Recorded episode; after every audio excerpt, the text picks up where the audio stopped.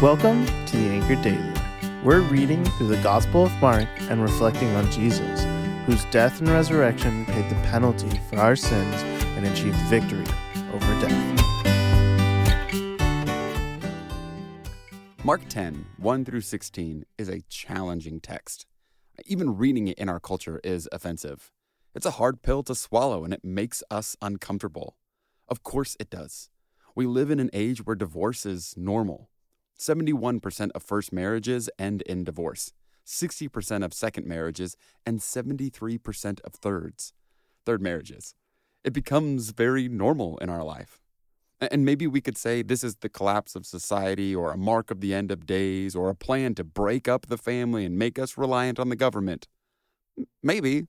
Or we could say that it's people doing whatever is right in their own eyes, and that's a tale as old as mankind, and that divorce of married people is nothing new. It's not new to this generation. It's not new to the previous generation. It wasn't new to people when Jesus walked the earth. But just like it was back then, it is still a hot-button issue today. We get this peek into the tension of what's happening in Mark chapter 10. The Pharisees, they come to Jesus, and notice in verse 2, they say this: the Pharisees came up in order to test Jesus. This is not seeking advice or counsel or wisdom. It's trying to trap him. It's testing him. It's like they're trying to put Jesus in a lose-lose situation. People are gathering around, and they drop this little bomb on him. Is it lawful for a man to divorce his wife? Whoo! Hot issue. Now, they know the law of Moses is pretty specific on when couples are allowed to divorce. It's just most people didn't actually like that, and so they didn't obey the law.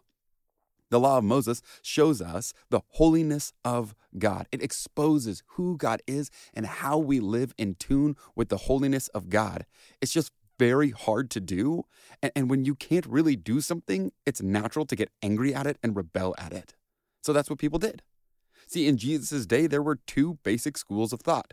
One school of thought was the more conservative view, and they taught that the only grounds for divorce was adultery. The second school was a little bit more liberal, and they kind of said any indecency was grounds for divorce. It was altogether pretty easy to find any indecency. It was a gross twisting of Deuteronomy 24:1. For the most part, the Pharisees followed the conservative view, but the people followed the more liberal interpretation. And thus we have this tension. If Jesus agrees with the Pharisees, the crowd gets angry with him, which is something Jesus wasn't scared of. He wasn't trying to win their approval, but still you have that tension there. In the Pharisees' view, that was a win. I don't think it bothered Jesus as much as they thought it would. But if Jesus agreed with the people, then he would end up disagreeing with Levitical law. And so Jesus, instead of giving a forthright answer, answers with a question, which is very normal. And he says, "What does Moses command you?" And in this one question, he essentially asks two things. One, did y'all even read the book? I mean, come on, read the book. What's it say? Second is, what does Moses command you? Did Moses ever command you to get divorced? To which the Pharisees instantly quote Deuteronomy 24. Moses allowed a man to write a certificate of divorce. These words are important. The Pharisees use the word allow, not command. Moses and the law of Moses doesn't command divorce. It commands honor and respect and holiness and a full submission of oneself to an altogether holy and loving God. The whole Levitical law was in place to guide and show people what a life lived in full and complete worship to God looked like. In the way that they wore clothes, in the way that they handled the outsider, in the way that they handled their own judicial system, in the way they handled marriage. And full and complete worship to who God was.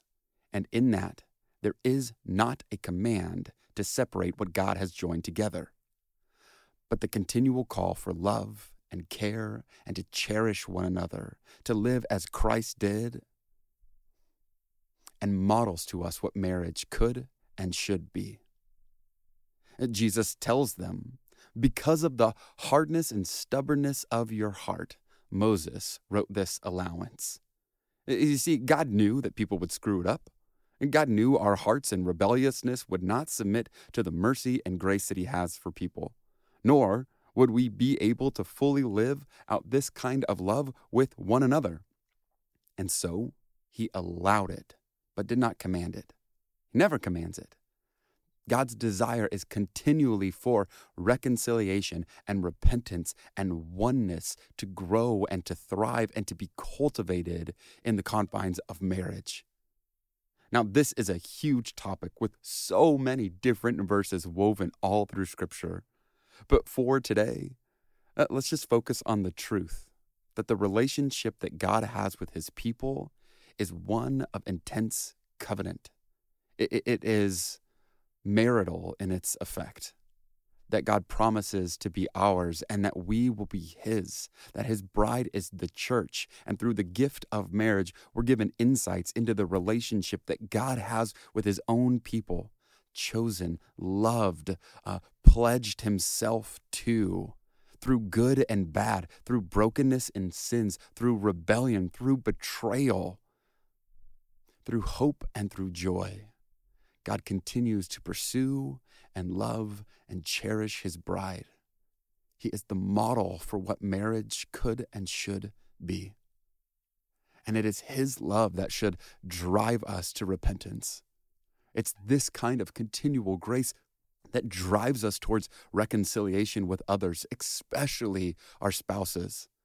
It's his love that drives us to value our spouses above all other people, not to treat them like objects or like old news to us, but to continually be curious and pursue them.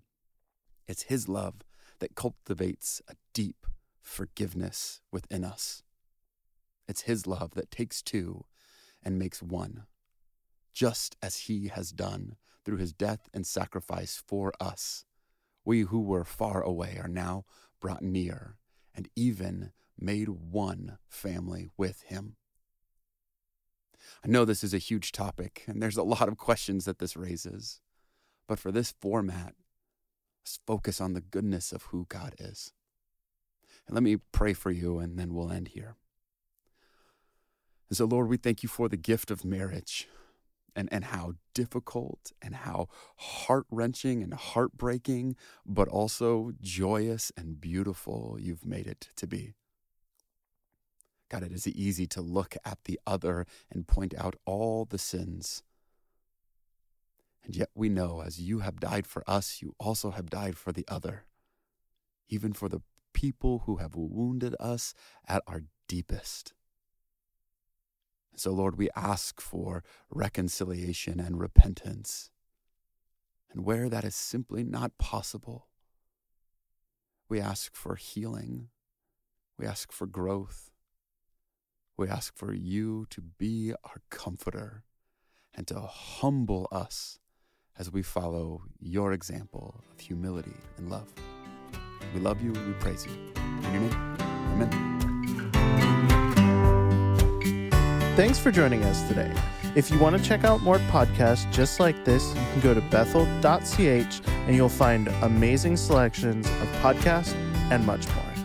If you'd like to get in contact with us, you can email us with podcasts@Bethel.ch. See you next time.